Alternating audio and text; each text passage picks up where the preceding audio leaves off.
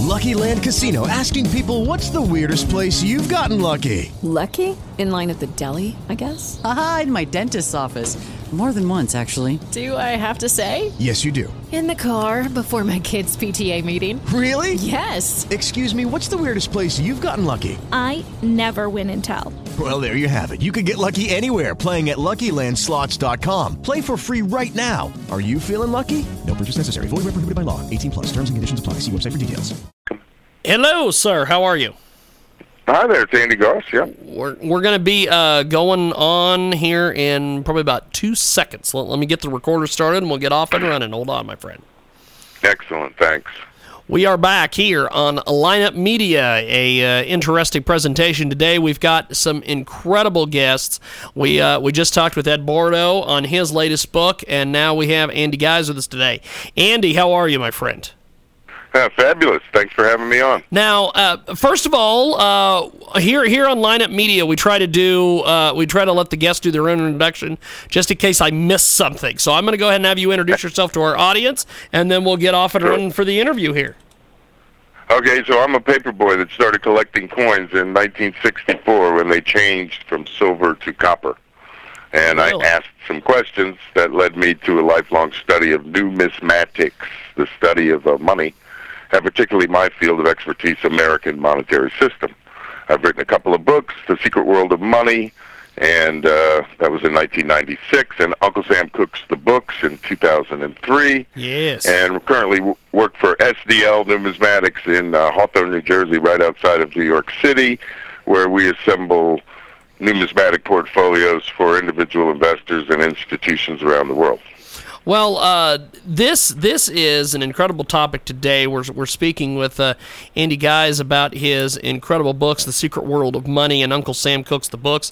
He has also got a World of Money newsletter. You can get that by calling 800 468 2646 or by visiting andygause.com, and that's A N D Y G A U S E dot com. And uh, Andy the, the, the, the books are incredible. Uh, I wanted to get you on today to talk about this uh, this uh, reinstating the Glass Steagall basically a, lo- a lot of folks are saying it's too little too late.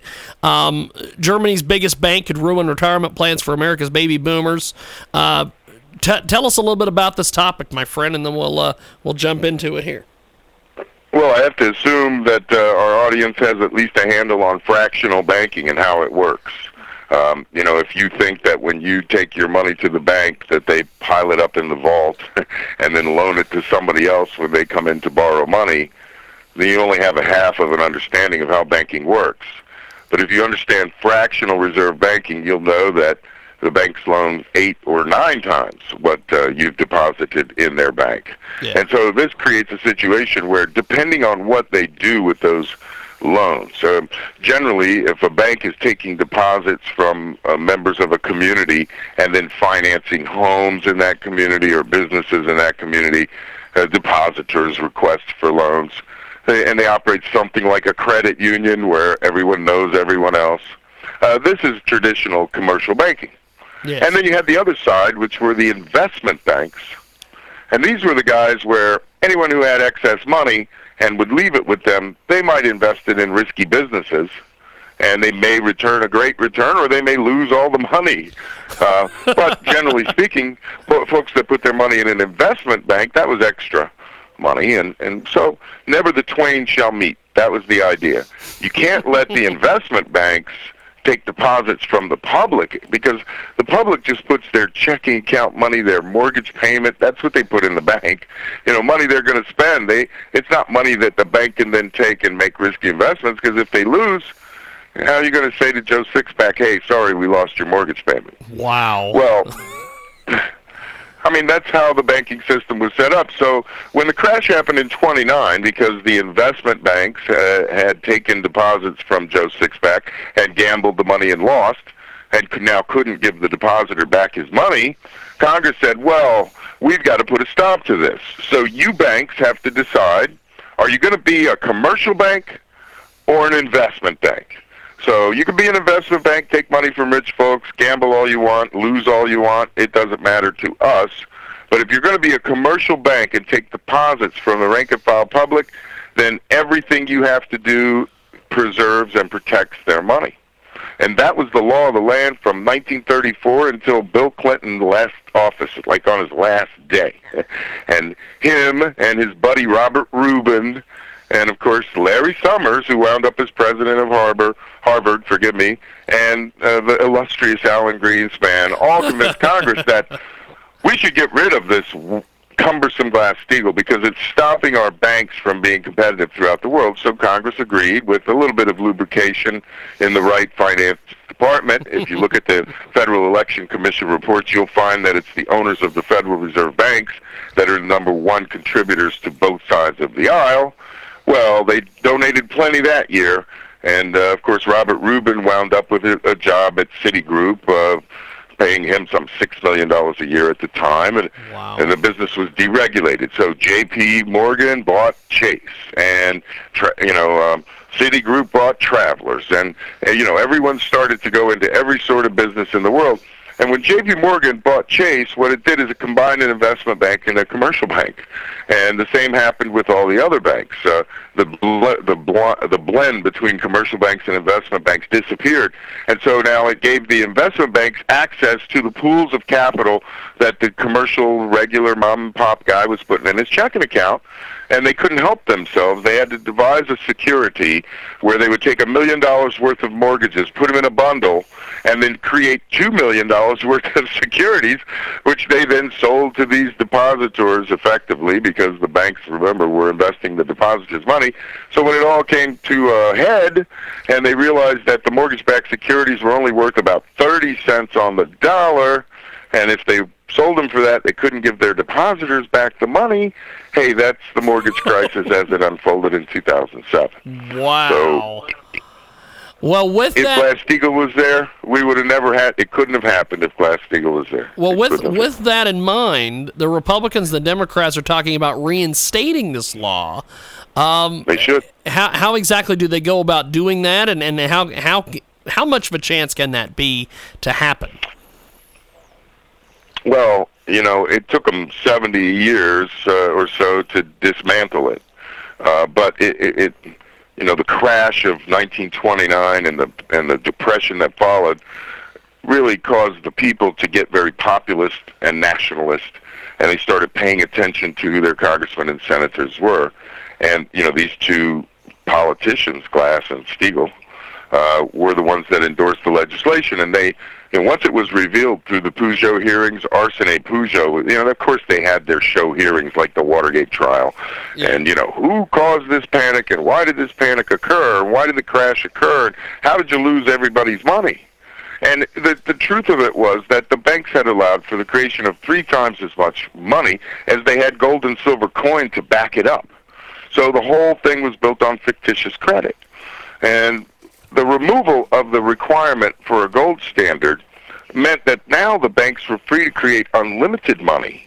And so Congress realized then that if they didn't choke them down by saying that you have to be either a commercial bank or an investment bank, that these guys would run wild again, and this time it would be worse.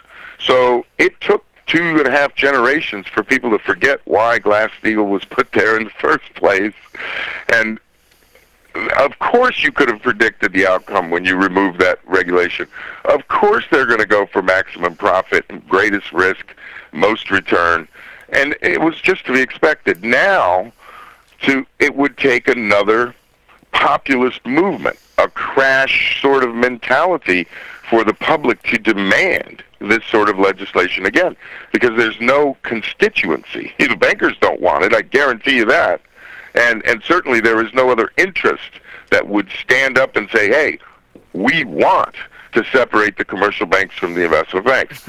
Remember that it was put in place in the first place in face of a crisis.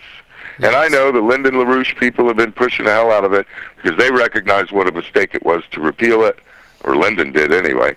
And a lot of other fragmented groups suggest that a return to this. I even hear some libertarians making this talk, which is odd because it's regulation after all. Yes.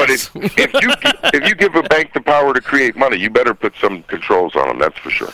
Now, we've got a great guest with us today. Andy Gause joins us here in our broadcast. He has a fantastic, fantastic newsletter. It's called the World of Money newsletter.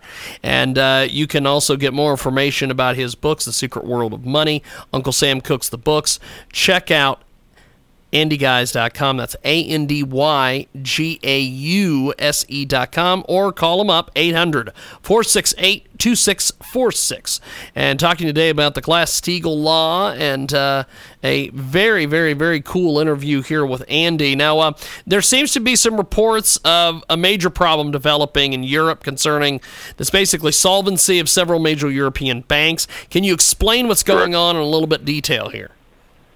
Well, essentially, what so banks are allowed to create money, and when they do so, uh, the more of it they have, the more trouble they have a tendency to get into. I mean, there's just when there's too much money to invest, malinvestment occurs. And with all the excess monetary creation by central banks over the last seven or eight years, the world is literally awash in liquidity.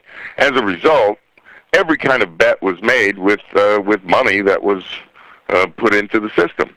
So Deutsche Bank, in particular, you know, a lot of the problems we had here in the United States with the mortgage-backed securities, if you recall, Deutsche Bank was always at the front of the line, man. You know, it was their trust certificates, it was their documents. They're the ones that sponsored these MBSs. And you know, there's some great movies uh, out there on the topic. The Big Short is one. If anybody wants to watch that. Um, and there are several older ones. Of course, Rollover was a good one that'll give you an idea, a picture of what has happened.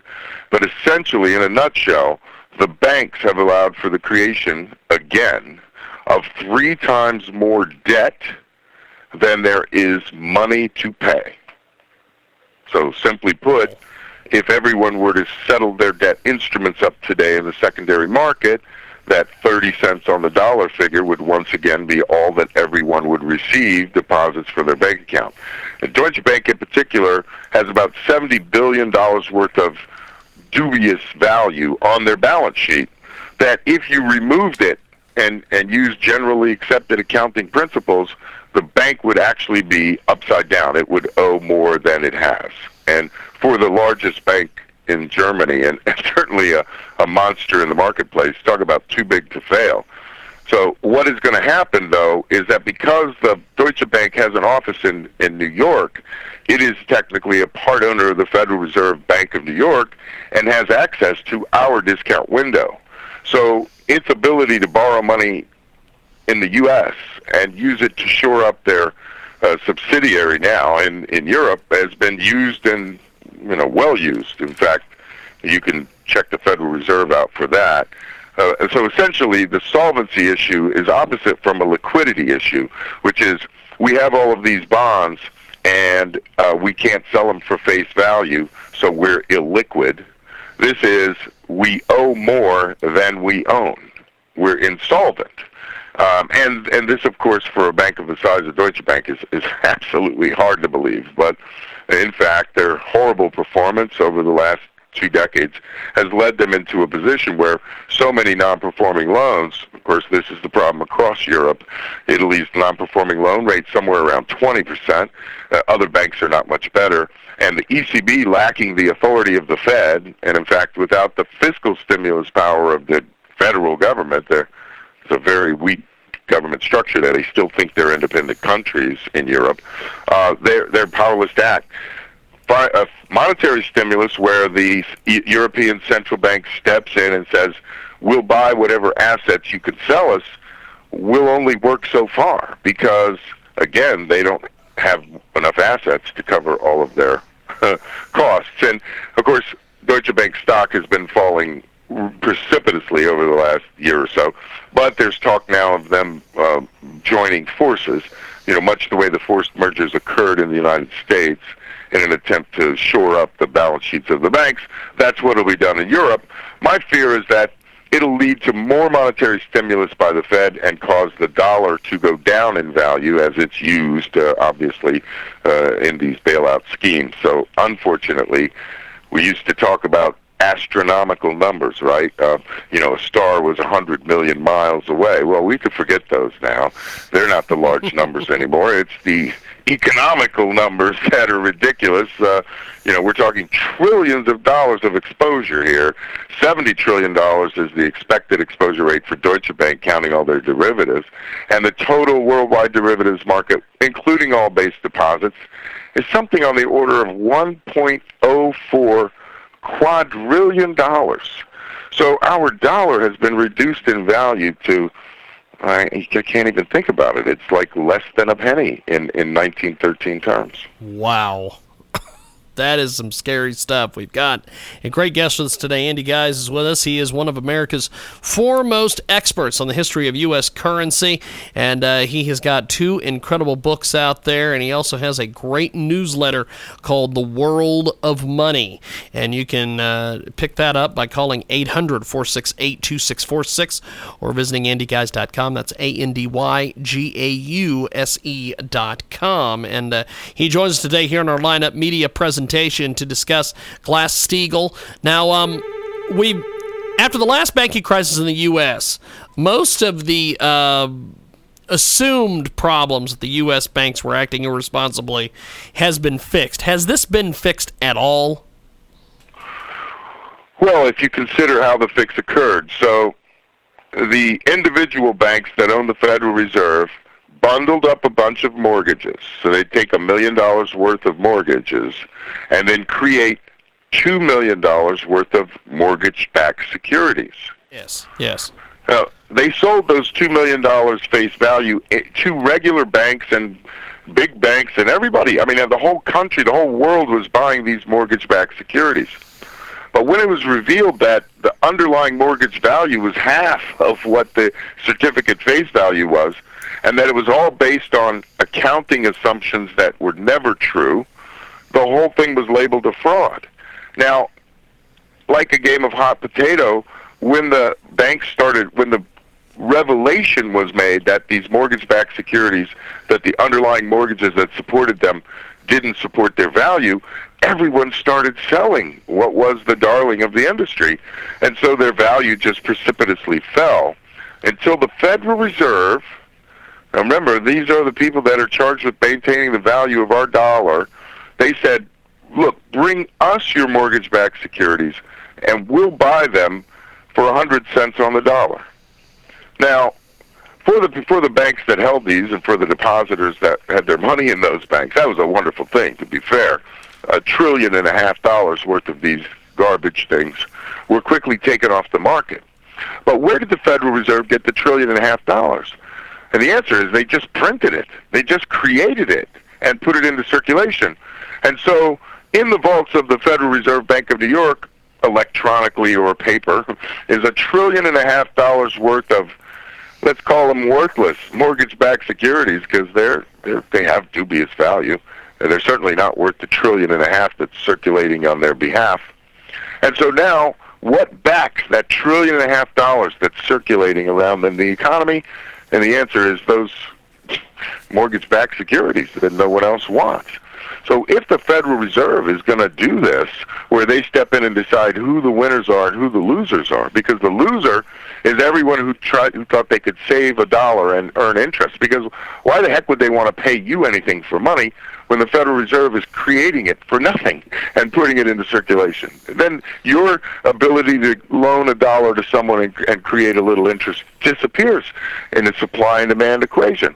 So this is what has happened, and now the value of a dollar is going to be driven down as all of these dollars enter circulation.